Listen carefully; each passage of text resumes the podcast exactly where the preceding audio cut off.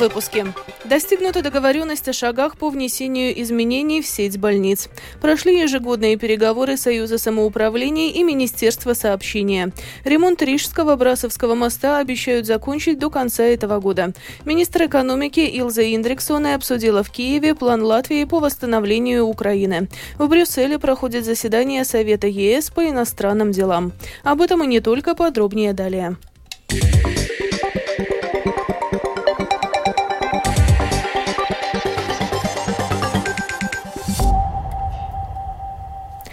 Должностные лица Министерства здравоохранения сегодня провели собрание с представителями латвийских больниц.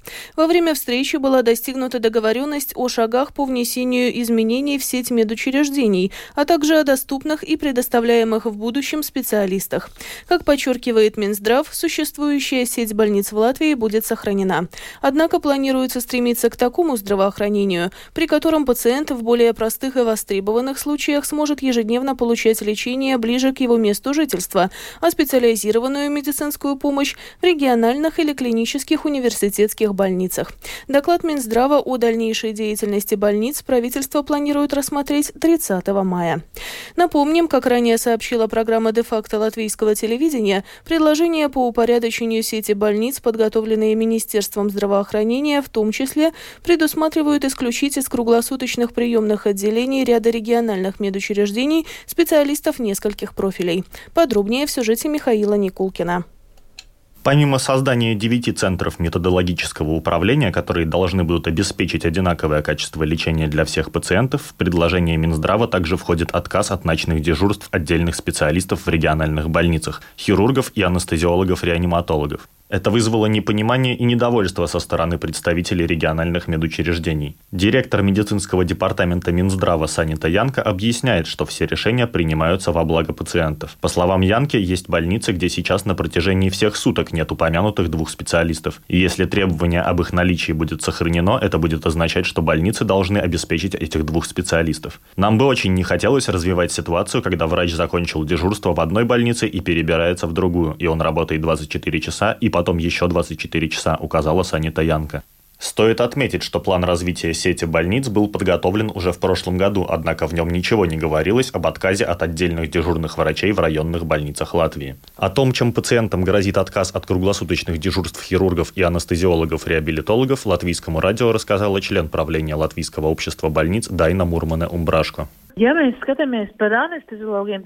Если говорить об анестезиологах, то фактически убирая его из приемного отделения, становится ясно, что больница больше не может предоставлять неотложную медицинскую помощь. Без анестезиолога больница ничего не может сделать, поскольку он важен для оказания неотложной медицинской помощи. Во всех больницах, за исключением крупных рижских медучреждений, ночью рабочая активность определенно ниже. Но срочных пациентов все равно привозят. Бывает, что поздно. И если анестезиолога нет, то больница не может помочь пациенту. В итоге его приходится вести либо в региональные медучреждения, если в отношении их, допустим, ничего не меняется, либо в Ригу. Мурман и Умбрашка также добавила, что в результате сегодняшней встречи с Минздравом была достигнута договоренность о том, что в больницах все же останется один анестезиолог на круглосуточном дежурстве, что означает сохранение услуг неотложной помощи в региональных больницах. Напомним, что согласно данным Центра по контролю и профилактике заболеваний, только в 2021 году в Латвии умерло более 3000 человек, чью смерть позже определили как медицински предотвратимую. То есть, если бы этим людям была вовремя оказана необходимая медицинская помощь, их можно было бы спасти. Больше больше всего подобных смертей произошло в Латгале. Михаил Никулкин, служба новостей Латвийского радио. Сегодня прошли ежегодные переговоры Латвийского союза самоуправления и Министерства сообщения. Во время встречи стороны в том числе договорились о необходимости выделить дополнительно 20 миллионов евро из госбюджета на следующий год для приведения в порядок автодорог. В свою очередь в 2025 и 2026 годах для этой цели было бы необходимо дополнительно 10 миллионов евро. Ремонт Рижского Брасовского моста обещают закончить до конца этого года, но строители не исключают, что с ним еще могут возникнуть проблемы, рассказывает Скирман Табальчуте.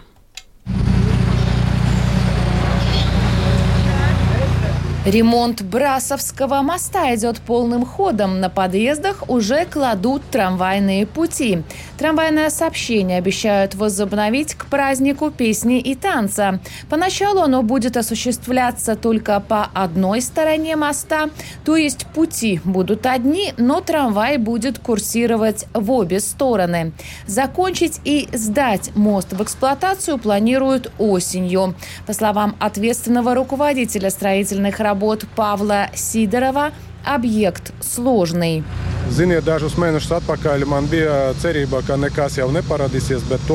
Несколько месяцев назад у меня была надежда, что уже ничего не вылезет. Но я не могу однозначно заверить, что мы здесь ничего не обнаружим. Риск все-таки есть. Я считаю, что сейчас он меньше, потому что земельные работы мы уже в основном закончили. Но могут возникнуть сложности с железной дорогой. Наша позиция – сохранить окончательный срок.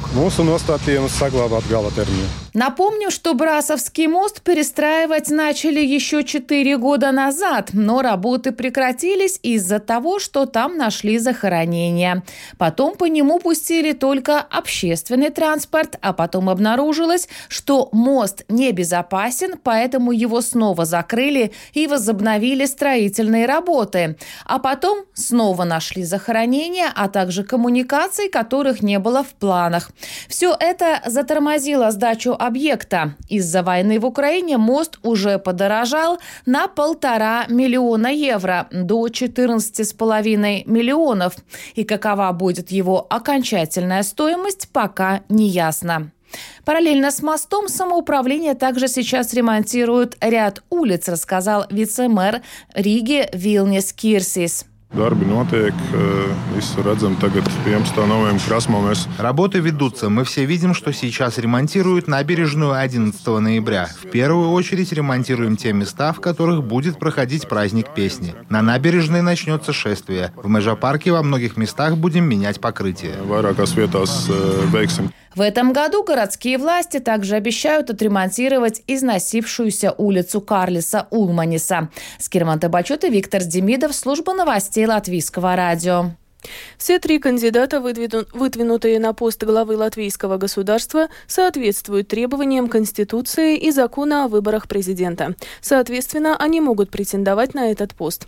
Об этом это сегодня признала комиссия Сейма по мандатам, этики и заявлениям. Президентские выборы пройдут в Латвии 31 мая. На высокий пост будут претендовать три кандидата. Объединенный список выдвинул предпринимателя Улдиса Пиленса, прогрессивные, активистку латышской диаспоры Эли Галину Пинто, а новое единство министра иностранных дел Эдгара Ринкевича. Сегодня в Сейме прошел форум под названием «Нужна ли Латвии долгосрочная, отвечающая народно-хозяйственным интересам энергетическая стратегия?». Как заявил во время форума президент Латвии Эгил Сливец, нашей стране необходимо разработать и принять долгосрочную стратегию развития энергетики, чтобы привлечь инвестиции.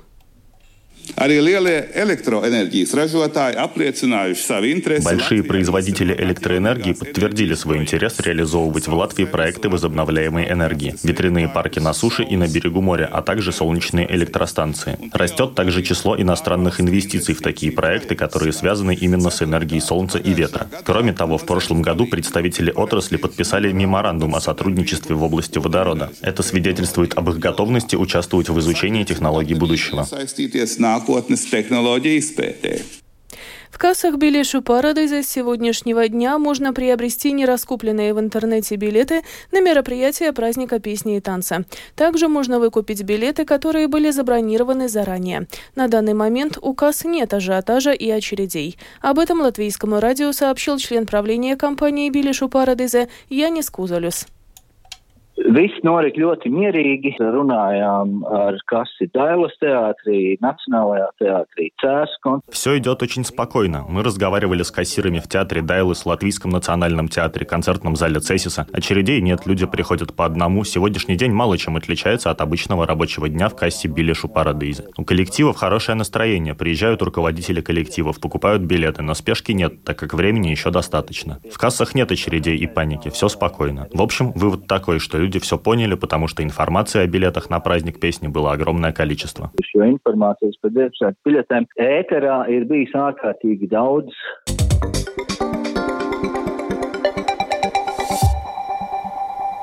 Продолжаем выпуск. В Брюсселе сегодня проходит заседание Совета ЕС по иностранным делам. Как заявил принимающий участие в совещании глава МИДа Венгрии Петер, Си... Петер Сиярта, министры иностранных дел стран-членов Евросоюза на встрече не смогли принять решение по 11 пакету санкций против России, а также о дополнительной военной помощи Украине из Европейского фонда мира.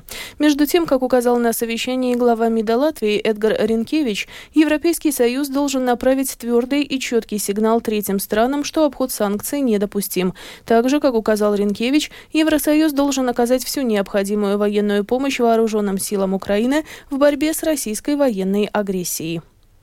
Министр экономики Илза Индрексона сегодня встретилась в Киеве с официальными лицами правительства Украины, чтобы в том числе обсудить вопросы участия Латвии в восстановлении страны. В госбюджете на этот год Латвия предусмотрела 5 миллионов евро на реконструкцию Черниговской области. План поддержки Латвии и реконструкции данной области в настоящее время предусматривает в первую очередь обеспечение основных потребностей населения Украины и первые этапы работ по планировке территории. На территорию Грайворонского городского округа Белгородской области России зашла диверсионно-разведывательная группа вооруженных сил Украины. Об этом, как передает BBC, сегодня заявил губернатор региона Вячеслав Гладков. Ранее также появились сообщения о боях в упомянутом районе. По словам Гладкова, снарядами повреждены три частных жилых дома, в результате чего они загорелись. Также пострадали три человека. В свою очередь, украинская военная разведка утверждает, что операцию проводят состоящие из граждан России России формирования с целью создать полосу безопасности. Украинские летчики будут обучаться на истребителях четвертого поколения F-16. Уже сформирована так называемая коалиция истребителей, куда входят ряд европейских стран и Соединенные Штаты. После этого, как ожидают в Украине, страна получит самолеты F-16. Однако к Украине есть требования. Какие именно, расскажет наш специальный украинский корреспондент Оксана Пугачева.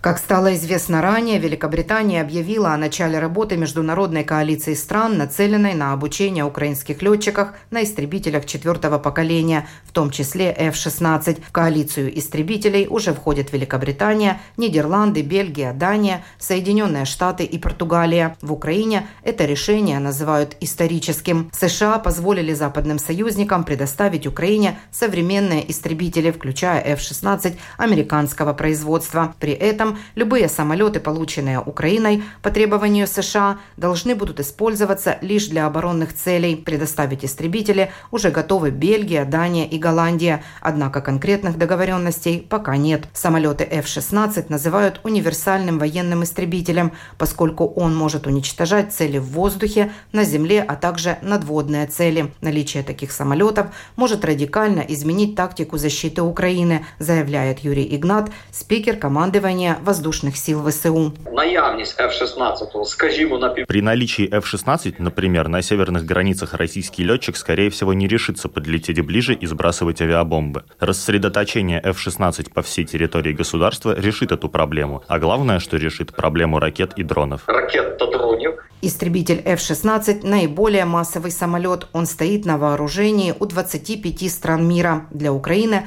это решает вопрос запчастей и комплектующих. И что очень важно – вопрос оснащения самолетов различными типами вооружений. Обучение украинских летчиков работать на истребителях F-16 будет осуществляться партиями, рассказал Юрий Игнат. Летать научиться не проблема, а вот применять все вооружение, которое имеет F-16, уже более сложно. Однако наши летчики справятся. Мы не можем всех сразу отправить на обучение. Это будет дозировано, потому что кому-то нужно защищать страну, а летчики это делают ежедневно на старых советских самолетах. На старых радянских летаках. Подготовка опытных пилотов на новом самолете может занять до 4 месяцев. После обучения пилотов страны должны будут договариваться о поставках самолетов. Украина надеется получить от партнеров около 40-50 современных истребителей F-16. Это позволило бы сформировать 3-4 эскадрильи для защиты Украины украинского неба. Оксана Пугачева, специальный украинский корреспондент служба новостей Латвийского радио. И в завершении выпуска о погоде. Ближайшие сутки в Латвии переменная облачность. Ночью без существенных осадков, а днем местами на востоке кратковременный дождь. Также ночью местами в Видземе туман. Ветер слабый. Температура воздуха. Ночью по стране от плюс 7 до 12. Днем от 20 до 24 градусов. В Риге в ближайшие сутки переменная облачность. Без осадков. Ветер слабый. Температура воздуха. Ночью в столице около плюс 10. Днем от 22 до 24 градусов. Медицинский тип погоды первый особо благоприятный. Это был обзор новостей дня 22 мая. Выпуск подготовила и провела Алиса Прохорова в Латвии 19 часов и 15 минут.